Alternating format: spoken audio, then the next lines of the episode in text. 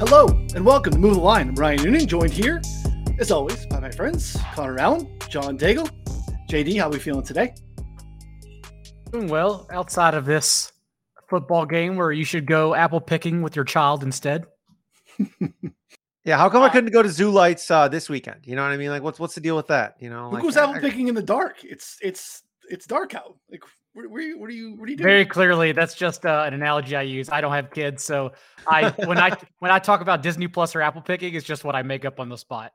I did manage to uh, stop and smell the roses on Saturday and went over to the uh, pumpkin patch, um, which I think is what you're in, implying is what someone should do with their time tonight. So, yeah, Connor uh, back after last week. Good football game, theoretically. I mean, on paper, Bucs Ravens better than Eagles Texans, but last week you weren't out. But you had a good time instead. But uh, welcome back. How are we feeling today? Good. Uh, you know, trying to not drink for as long as possible throughout November, and we'll see how long. You know, five days strong, and uh, you know, rolling here. This is uh, it's a good start, fresh start of the the year right here. Isn't it November third? Yeah, that's about yep. to ask. How how are you five days strong, three days in?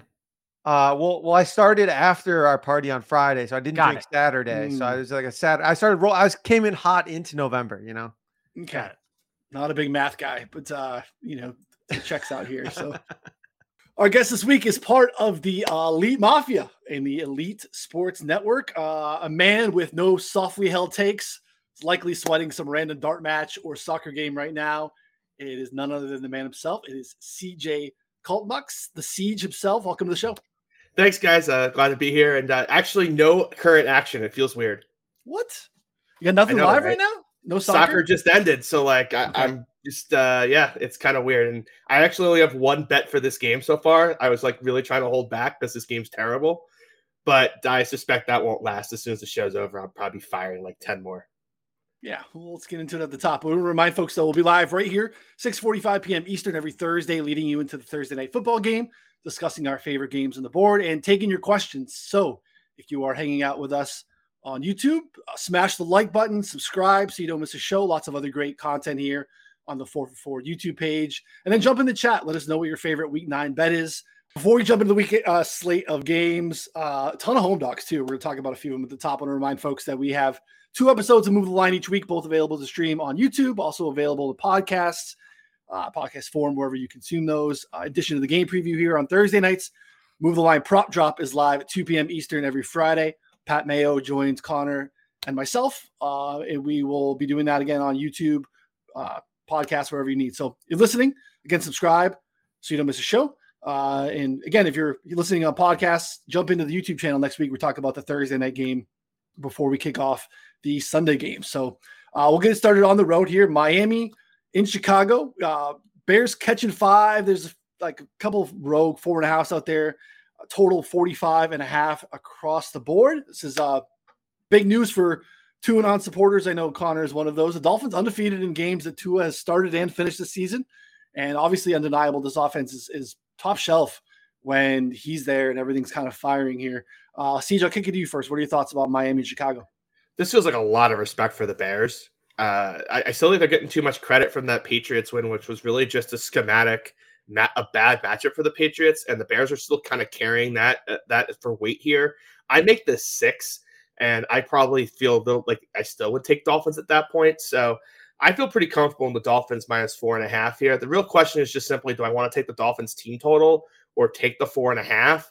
That's kind of why I haven't actually bet it yet, but I'm going to bet one of those sides. Yeah, Connor, we've been pretty hard on the Bears, but they've at least shown a little bit of, of hope. Again, they got curb stomped by Dallas, but like I think Siege is right. It was like I want to give them credit that they finally started to turn Justin Fields loose with his legs. Uh, obviously, the design run rate is up. Uh, could be a decent spot actually for Fields here with Miami blitzing a ton. They blitz on a third of their dropbacks this season. It's the sixth highest rate in the league. We've seen nice days on the ground against Miami with Lamar, with Josh Allen in those situations. It's kind of been something we've been attacking. I've definitely been attacking in the prop market here. Uh, what are your thoughts here with uh, with Miami? I know there's talks about weather, rain, winds. Again, really tough on a Thursday to you know play weatherman. But what do you think about Miami uh, lane five. I'm not I'm not too worried about that at this point, but I think to what Siege said here, so I'm pretty confident a few things here. I'm pretty confident that Miami scores.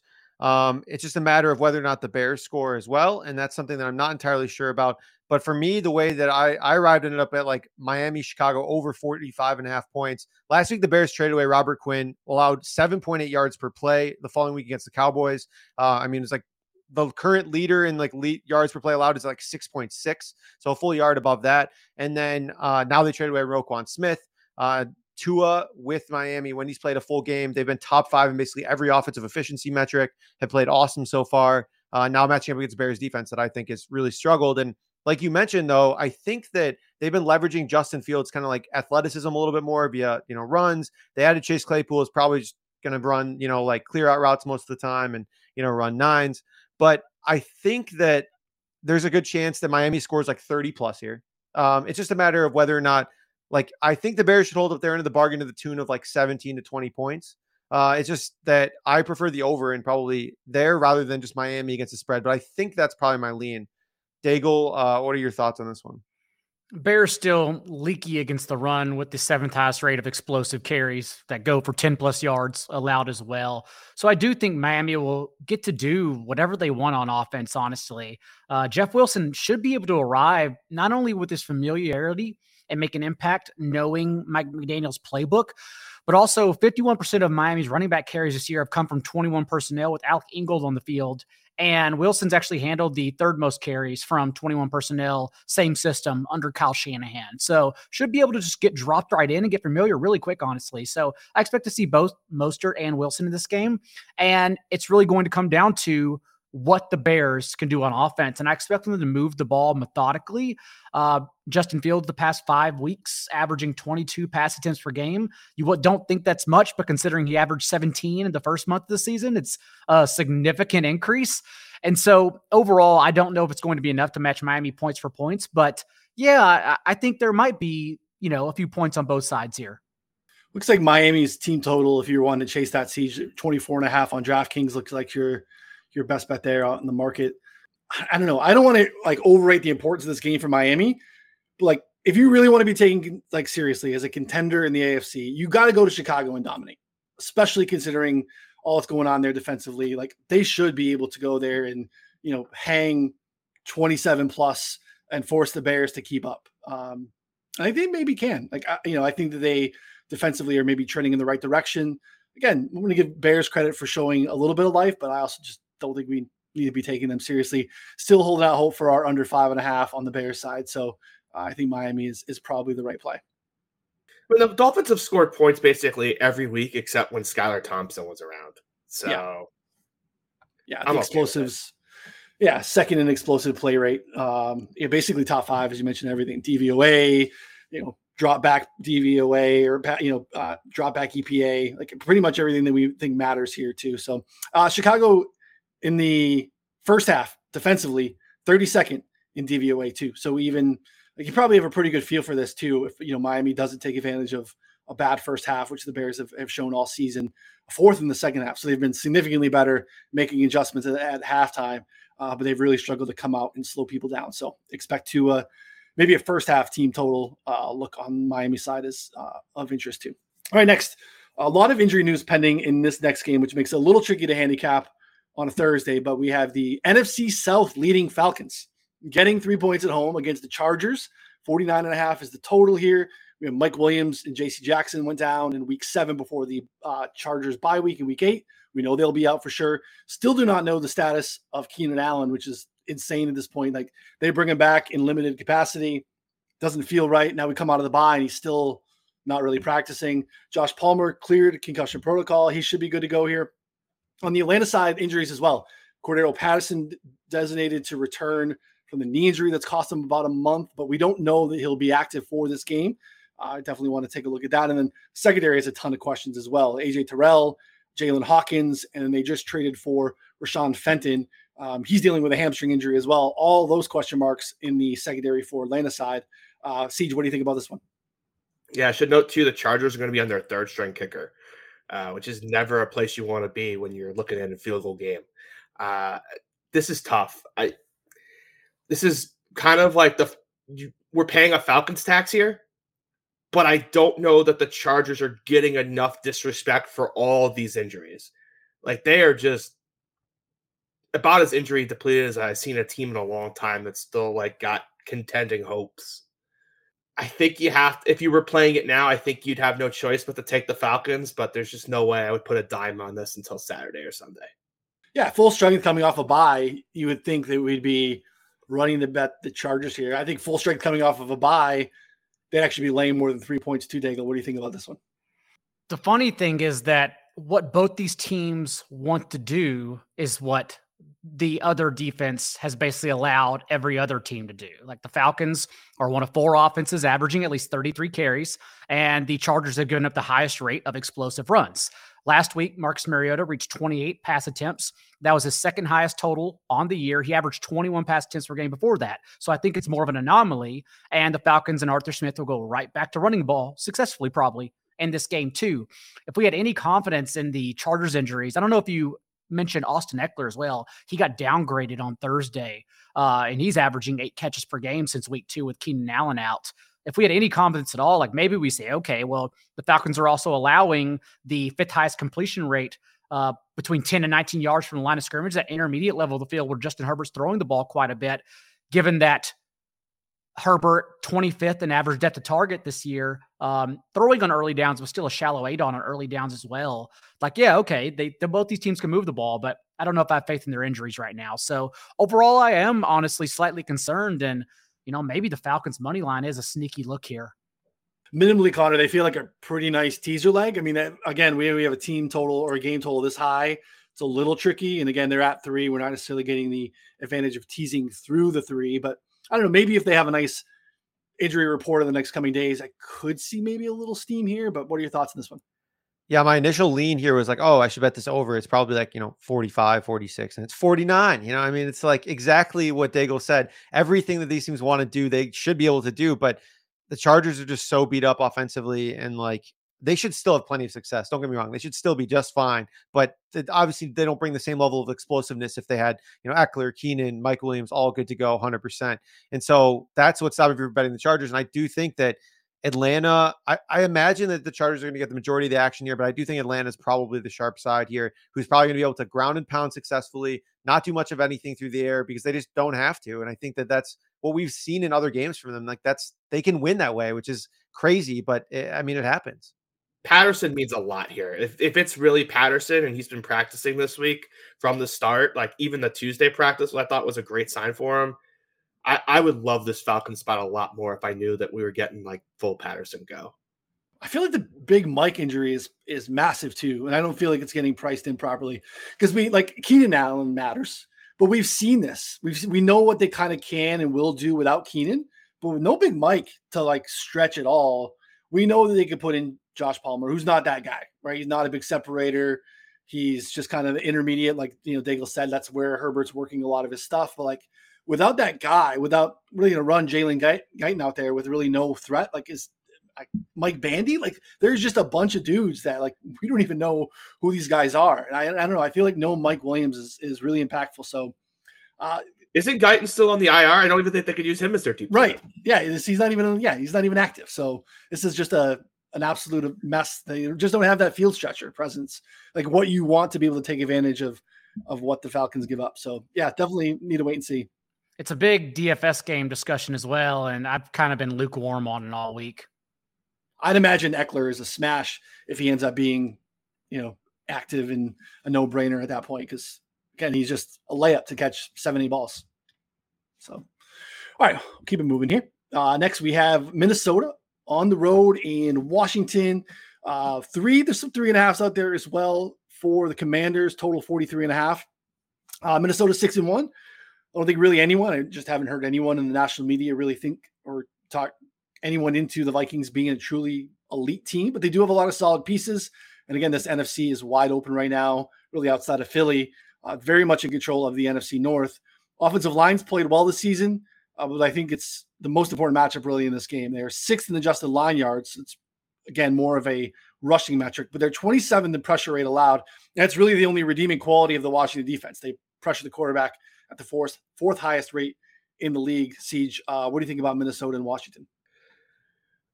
I feel like I'm walking into a trap with this. Kirk Cousins going back to Washington. This isn't a spot where the Vikings are going to show up flat. But the whole reason the, the whole thing you mentioned is like, do I really trust this Vikings offensive line? Like, yes, they've been great, but that one matchup they were terrible in was the Eagles matchup. And that's probably the most talented defensive line they faced yet this season. So this line is telling me that I should be a little more concerned with this offensive line than maybe I am. But it's really hard to see Minnesota, like Kirk Cousins not going in there and winning by seven.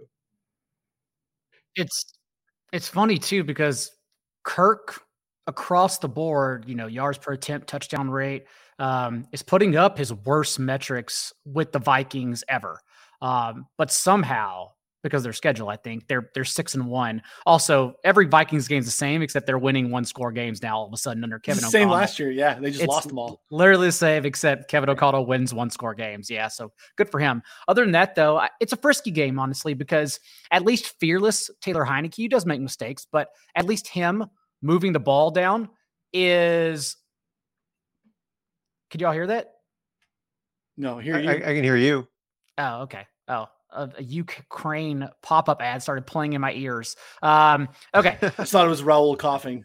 that that's always live too. Uh, but no, the, the, way the Vikings can move, the way Washington can move the ball in this game is from Taylor Heinicke's fearlessness. Like the Vikings have allowed the second highest rate of 15 yard passes this year, and McLaurin, since Heinicke went under center, is is getting the ball, a 25% target share in those games compared to a 15% target share from Carson Wentz. Uh, we saw Antonio Gibson also pop up for a season high 22% target share last week, too. So getting the ball to your most talented players in this game against this specific defense in particular, uh, that could do wonders. So yeah, I, I think I think Washington is kind of frisky in this one.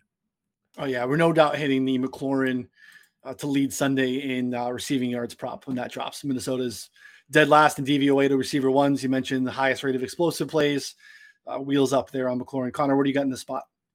Yeah, I think also too something that we didn't mention. I mean, Chase Young could return as well, so that like you know even elevates the amount of pressure that Washington can get. Right now, Kirk Cousins splits. I mean, we talked about this actually multiple weeks now. Uh, you know, under pressure and versus the blitz and not versus the blitz have been you know pretty bad. Also, Washington plays man coverage at an above average rate.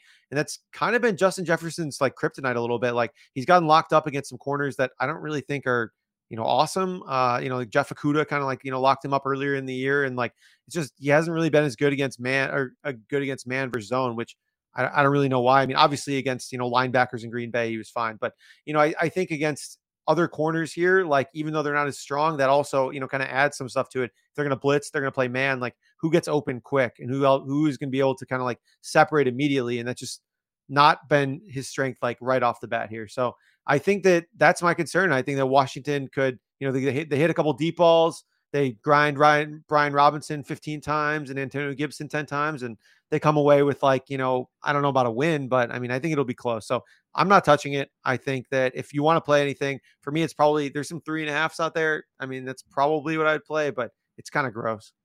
Yeah, I think they want to play more zone though. That's what they talked about in the William Jackson trade. Is that kind of he'd rather play man up a little bit, and they want to play a little bit more matchup zone stuff. They moved him over to Pittsburgh. I think you'll probably see more zone looks from Washington moving forward, and maybe fewer of those man concepts.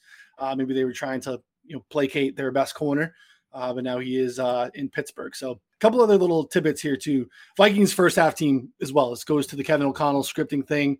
Third in offensive DVOA in the first half, 28th in the second half. So again, perhaps backing Minnesota here in the first half or taking Washington live is probably a good look. If maybe your natural inclination here is to, to back Washington, maybe wait a little bit because you could probably get a better number once Minnesota does something uh, maybe in their first drive or two. Seems to be what's happening.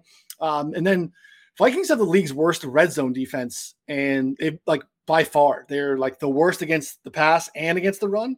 And then again, like sometimes that could be a little noisy, and you can make the case for regression there. But I think when we're talking about like the tails, I think those things are, are probably at least a little bit noteworthy. So, and then the other side, Washington's defense is second in red zone D DVOA. So like they performed a little bit better than expectation, a little better than their baseline in those situations as well, which I think are you know interesting things to kind of point out here too.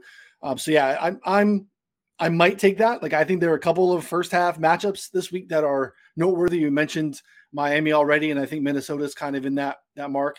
Tennessee's been one of those teams that probably not this week, but uh, I think those are probably the best way to do it if you like Washington, I think you might be able to get a better live number. So, uh, also, if Washington ends up running more zone in this game, his props are already probably too high. But note that Justin Jefferson has caught 34 of 38 targets against zone coverage this year for uh, 3.2 y- yards per route run and a very elite number.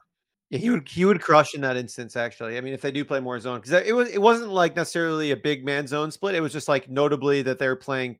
I mean, a good bit more man than zone uh, relative to average. You know, we see some teams like, uh, you know, I guess what was it? Miami gave him, you know, some troubles, not necessarily troubles, but he didn't. He looked off for, right from the game there against like a ton of man coverage and blitz. So if the Vikings get up a live over, is a pretty good look because Commanders will be throwing with Heinicke to get back in it. Yeah, we like DGAF Heinicke. That's that's the best version of that for sure. All right, Green Bay, uh, third road game. They are in a row. Uh, they are in Detroit. Three and a halfs out there for the most part. 49 and a halfs the total. This is about as soft as a landing spot as this offense and Aaron Rodgers can get. Um, basically, any meaningful metric Detroit is is dead last. Actually, uh, Sheil Kapadia from the Ringer had this. Uh, TruMedia's database goes back to 2000. So 23 seasons. It's 734 single season team performances. This year's Detroit Lions defense is dead last in EPA per drive. They actually, the other like two that are bottom three are also Lions teams. Uh, the 200, the 2008 Lions, and then the uh, 2020 Lions. So tough scene for Detroit. But this current iteration of the Lions defense is the single worst EPA per drive team since 2000. Again, there's not a lot to like about the Packers uh, with all that's going on there. The defense has been a massive disappointment. They're dealing with all sorts of injuries there now. But again, like if you're not going to do it here, and again, like I get nervous back in the team with a third straight road game. This is really tough spot siege. But uh, what do you think about this one? I'm over. This is the Packers get right spot. Like, let's just assume that the Lions are the worst, maybe of all time, for a reason, and not overthink this. And by the way, the Packers showed like some signs in that second half against the Bills. Like they showed some signs of things that would work. And so I, this Lions team's just so bad. I'm just going to assume the Lions are terrible at defense until they show me otherwise for maybe a month straight, because that's about what it would take me to believe it. So, yeah, over here, uh, Packers defense isn't that great either, especially on turf. Um, yeah, sign me up for the over. That's a lot of points. That's the best part about betting the over is that it requires the Lions pushing back. And at home, when everyone's been healthy, everyone being DeAndre Swift and Amon St. Brown, that's when the Lions push back. Uh, 11 of Jared Goff's 12 passing touchdowns have come in Detroit. The Lions have averaged 36 points per game at home compared to just 10 on the road. And the Packers, I do not expect to offer any pushback as well, uh, on defense at least. Whereas we've seen the last two games, the things they've changed, what they've gotten right, is just getting the ball to Aaron Jones more. Uh, and only the Texans have missed more tackles on running plays this year than the Lions, who are allowing the fifth highest rate of 10 yard runs. Aaron Jones, team high 15 targets the past two weeks with a season high 24 touches on Sunday night against the Bills. Even, you know, there's that that clip going around that even Von Miller, when he was pass rushing Aaron Rodgers in the second half, stood up and said, Y'all aren't passing the ball right now. Like the Packers just gave up in the second half and ran the ball, and the Bills allowed them to because why wouldn't you want a team to run the ball when they're down two scores? But it is what works for them, and they can do that with ease in this game. So yeah, I, I like a lot of points in this one. And the Lions are so bad against play action too. Like when they decide to throw, there's just going to be like 50 yard passes wide open. Yeah, you still get uh, again. I like the game team total and or the you know the, the, game total, but if you want to isolate the Packers, still 26 and a half. So we're on the right side of a key number there too. Uh, but again, Daigle makes a good point. The Packers defense is going to struggle to slow the Lions down too, and they have been pretty dynamic at home too. Um, Connor, what do you got in this one? No, that's my look too. Packers team total overs, love it. I mean, alt overs. I think you can bet that too.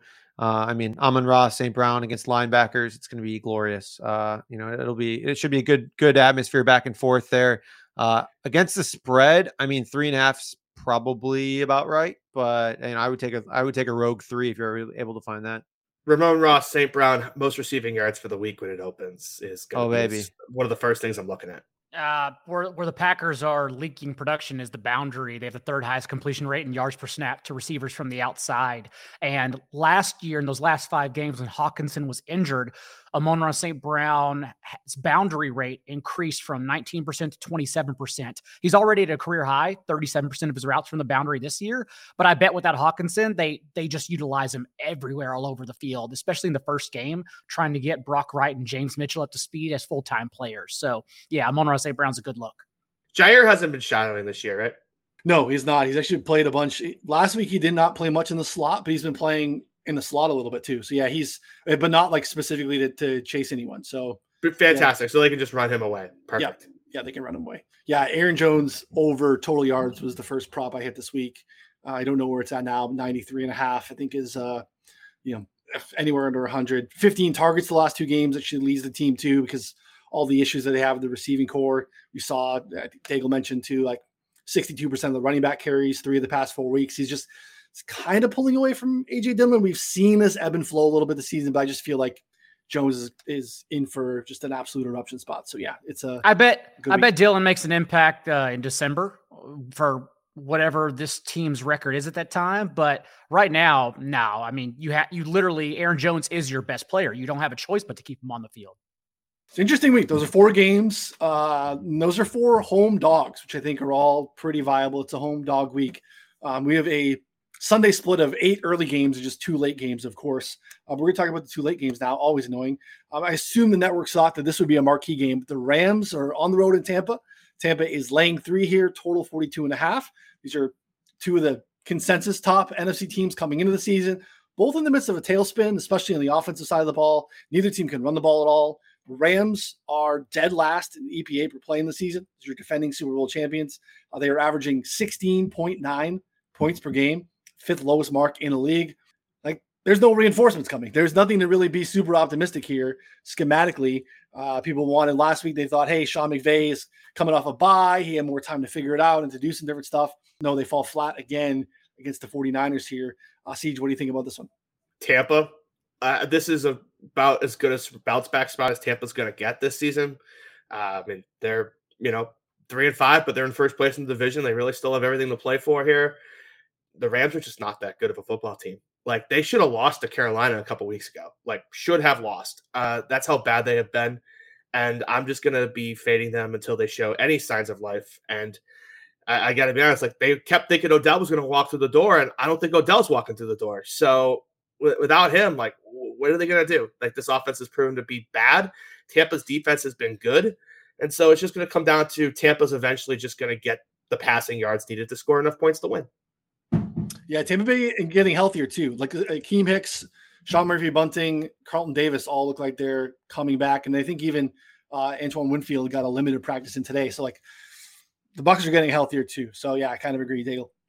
You can't return from your bye against a familiar opponent and throw for 180 yards, score 14 points, and average less than four yards per play. It's it's atrocious. This team is completely broken, and not a single player is arriving to help them out. It's the same team. So yeah, zero faith in the Rams. Whereas the Bucks, at least the volume's there. Like Brady's still throwing 48 pass attempts per game the past month, completed 66% of passes.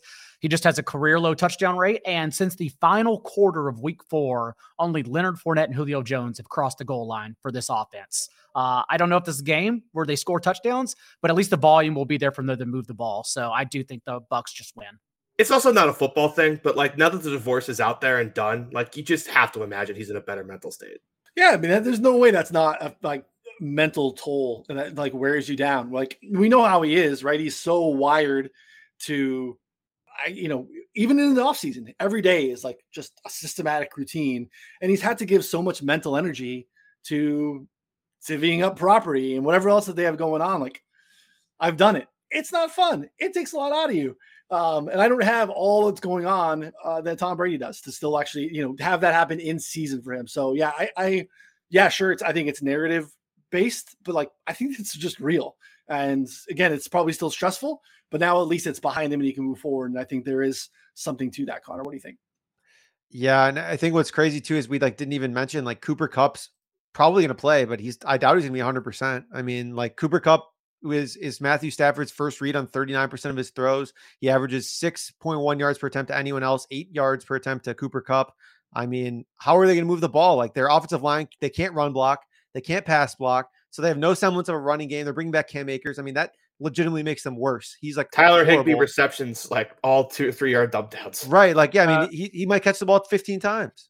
Even even with the total so low in this game, too, like the under might be the look here. Cause after last week, Todd Bowles came out because Leonard Fournette didn't have a carry after the first drive of the third quarter and even said that was his fault. Like they want to get back to establishing the run because every bad coach says that. Um, but like this, this offensive line is literally a league low in yards before contact. They can't run the ball. They haven't totaled more than 75 rushing yards as a team combined since week one against Dallas. Like they're awful. And so if we do get more Leonard Fournette running the ball in early downs, like it's just going to be a field goal fest, if that. The Rams' run defense is actually pretty good. Their pass defense is not been good, but their run defense in like top five in most metrics. So, like, I mean, that would be horrible. But knowing, uh, knowing Byron Leftwich and some of his quotes, I mean, they'll they'll go right to that spot since we have already said one non-football thing, I'll say another non-football thing. I really do think they miss Bruce Arians. I, I, think they need that Phil Jackson in the room to get them all right and not let them do whatever the hell they want. Uh, Bruce Arians would be down people's throats right now. He would be benching people. He would be do, doing whatever he could to uh, get this offense back on track, and they're just a mess. I think the Rams team total under. I took it last week. Let's take it again this week. Um, yeah, I don't mind the game under. But yeah, I mean, that Bucs are blitzing on 34% of their opponent dropbacks this season. That is the fifth highest rate in the league. They're also playing a lot of zone behind it, and Stafford's really struggled against zone this season. He ranks 32nd out of 38 qualifiers in Sports Info Sports Info Solutions uh, points above average per dropback. He's just been he's been struggling, and like you said, it's Cooper Kupp or or nothing. And again, he's probably less than 100%. He probably plays, but again, a tweaked ankle is not something that you you want here. And there's just nothing else. There's the backfield's a mess. There's no explosiveness once they kind of figure out which of the four guys is going to be active and maybe getting, you know, the lion's share of the carries. There's just nothing here. So I kind of agree. This is a, a nice spot for the Bucs to kind of get right as well. All right, last game. Seattle again. Seattle back-to-back weeks in the catbird seat here. Uh, they are on the road in Arizona. Uh, Arizona between one and a half, two point favorites here. 49 and a half is the total. We just saw this game a couple weeks ago. It's pretty ugly, pretty disappointing offensive performance on both sides. Seahawks were good enough in the end. Uh, they carried it home 19 to 9 and like four and a half yards per play on both sides. Just kind of middle of the road performances for for everyone. Arizona really tried to like establish the hell out of it in the first half, which is a really bizarre game. Um, surprisingly good Seattle offense this season, as we know, but they've only scored a touchdown on 40% of their red zone trips this season. That's 31st in the league. Uh, league average is 57%. So as good as the Seattle's offense has been, I feel like there's a ceiling for even more. Like, and again, the defense is playing good, young offensive line. I feel like Seattle's the better team here. Siege, what am I missing? Uh, that spot last week was just a horrible spot for the Giants. Uh, it was like their third straight road game, and they literally were. It was like London, Florida, Seattle. Uh, it, it, it's the worst travel schedule I've ever seen uh, for a team. So I'm just giving them zero credit for that. And as a result, I really like Arizona in this spot. Uh, I think Arizona showed a lot, like with DeAndre Hopkins back, like their offense is just better. Um, Seattle's secondary is finally showing the cracks that we kind of expected. The schedule's getting a little harder. They're not playing these one dimensional offenses here. I, I, think Arizona puts up a lot of points here at home, and I actually really like them uh, in this spot. Uh, my my only pushback would be Seattle's defense because yes, Hopkins has made Cardinals offense better, 34 points per game. Um, but one, Cliff Kingsbury, after we gave him credit for moving Hopkins around on Thursday night in his return last week, 67 of his 78 snaps were just on the left side from the boundary. It's the same old shit yet again. And then Seattle's defense the past three games, one of those, of course, being Kyler without Hopkins, but the others being it's Justin Herbert. And then last week, that spot for Daniel Jones, uh, number one defensive DVOA these past three weeks, have allowed just 15 points per game in that time. And only the Cowboys have had a higher sack rate in that span. You could argue that given the number of rookies Seattle is starting, uh, like they're learning to come into their own with the playbook in the second half of the season, entering it now. So I don't know. I, I'm kind of like, I don't think I believe in the over. I don't really have a side pick, but I don't think the points really get there either for both teams. And the 34 points per game since Hopkins is back, they were back to back defensive touchdowns in that Saints game too, right? So like they don't even get credit for that per se. So uh, Connor, what do you think here? Yeah, I like the the under a little bit here. I mean, we're looking at a game that just ended up with what was it like 19-9 was that the final score? Uh the total now is 50. I know on paper it's easy to think that, you know, you can they can get there uh in some ways with I mean, Seattle's defense like Daigle said, it's been playing a lot better. And but it was actually it was Arizona's game that was like was the catalyst of like the starter of them playing better, which is interesting. Uh, and when we had you know Ben Solak on a couple weeks ago, he mentioned like the great matchup in the trenches for Seattle, like compared to how Arizona normally plays. Uh, and so, you know, I I don't know. I'm I'm a little bit concerned. I think that for me, it's probably just an underlook. Uh, I think Seattle's a better team, but Arizona is just a team that I don't know. I mean, maybe the pendulum has swung too far. Maybe Siege is right that, you know, like I, I had pretty high expectations, at least offensively, for them coming in. They, you know, underwhelmed at times. And now, um, you know, or maybe a little undervalued, only at two points uh, at home here for me. But for me, I think 50 points is a, a shade too high. Let, let me push back uh, because this is an offense that, or a defense that really has given up a lot of points this season. And people really don't give them credit for giving up that many points because they found a way to steal some of these games. But I mean, 27 to Trey Lance slash Jimmy G, who hadn't played in a month and a half because they were sitting him out on training camp. 27 at home to Marcus Mariota and the Falcons when they were running the ball 55 times. Uh, they gave up 45 to the Lions, 39 to the Saints. Like, yeah, they did a nice job against the Cardinals on in a one dimensional spot. Then they gave up 23 to the Chargers despite being up 21 and knowing they were going to throw the whole time. And then last week they got the Giants in a nice spot where the Giants were just dead because they had flown like literally 10,000 miles in the last three weeks. So I, I, just think that this is a little bit too much hype for Seattle. Um, yeah, I, I, Arizona's team total over for me is a pretty strong play. I, I think that Seattle kind of we're going to kind of see that Saints Lions defense, and people are like, where did that come from? And it's been there the whole time. Yeah, Seahawks uh, 28th in points per game allowed the season. Cardinals 30th. So uh, they've been right there is uh, equal, very generous lovers as well. I think we we know this is another team, another first half thing. We know that the Cardinals just refuse to do anything in the first 15 to 20 scripted stuff, right? Like they they're terrible. So again, I think if your inclination is to back Arizona, I'd probably wait live because again, they, they just they probably stub their toe again and do nothing. It just has been so consistent. Maybe James Conner comes back. Maybe that adds a little bit of life. I don't know. We didn't really see that before he went down, but um, again, I'm not ready to, to say he's washed, but uh, I would love to see them be a little bit more dynamic. Again, if they had Marquise still and with Hopkins, I don't know. I just, maybe I'm trying. To, I'm just locked in and anchored to my priors on the Cardinals, which were pretty down in the in the off season. So um, it should be one of the better games of the week. We thought that was going to happen last time, and it kind of was a dud. But uh, again, we only have two to watch in the late window, so hopefully one of these last two kind of delivers. Because otherwise, we're uh, maybe that will be a good time to go apple picking, JD. Or back to the pumpkin patch, whatever you prefer. Yeah, I mean, November, so uh, pumpkin patches are probably uh, you get discount pumpkins at this time. So yeah. All right, gentlemen. Uh, Siege, anything that's off the board that we didn't talk about here that you want to share this week? Any other uh, games that you really like, or uh, any other leans, things you're looking for? Yeah, Colts Patriots over. I think the Colts offense is exactly where the Bears offense was right before they went into New England. I like the Colts spot here a lot. Ehlinger was really good. Um, well, granted, they fired the offensive coordinator. I wish I could just tell the head coach that you're the one calling the plays. Firing the offensive coordinator is not going to do anything. Uh, he can't call for you to run a quarterback sneak on third and inch from the goal line uh, when your running back is dealing with a bad ankle. But hey, you know, blame whoever you want. But seriously, I they did put up a lot of yards. They, they looked good. Uh, Patriots defense has really struggled um, against quarterbacks with any sort of mobility. So I like the over there. Uh, we, we talked about the Vikings. Uh, the Raiders stayed in Florida this week. I really like this spot minus one and a half. Uh, we saw them come off a dud earlier this season, and they came back with their best performance of the season. And the Jaguars secondary still, I have zero faith in that. So I, I like the Raiders. Uh, you could go the team total over as well if you want to go that direction, but I like this as a bounce back spot for the Raiders.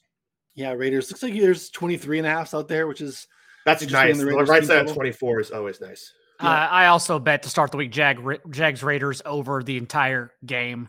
Um, you know, where Lawrence has struggled is the red zone, lowest EPA in the league in the red zone, ninth lowest touchdown percentage as well. But that's where the Raiders elevate teams. They've allowed the second highest touchdown percentage in the red zone and the league's highest touchdown rate through the air. So I expect there to be quite a few points in that game.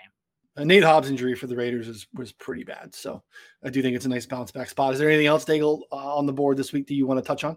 Uh, I like the Ravens, or if you can get them under a field goal as well. Um, Saints were creating the league's second lowest pressure rate before. I, I'm, I have chalked it up to all the flu going around the Raiders' room. Uh, they didn't cross midfield to the two minute warning. Davante Adams didn't have a single catch of the fourth quarter. It was literally just a game you can throw out the window, even though the Raiders are still fourth in yards per drive and sixth in points per drive. Um, whereas the Saints then created a 41% pressure rate. It's it's just not going to happen again. Like even with all these injuries for the Ravens, all John Harbaugh did was throw his hands up in the air and say, "Okay, well, we'll give Lamar Jackson the fifth most put, uh, pass attempts in his career." So I, I expect Lamar to touch the ball 50 times, and that is more than enough to score at least 24 points on the Saints. Connor, what looks do you have here that we haven't touched on?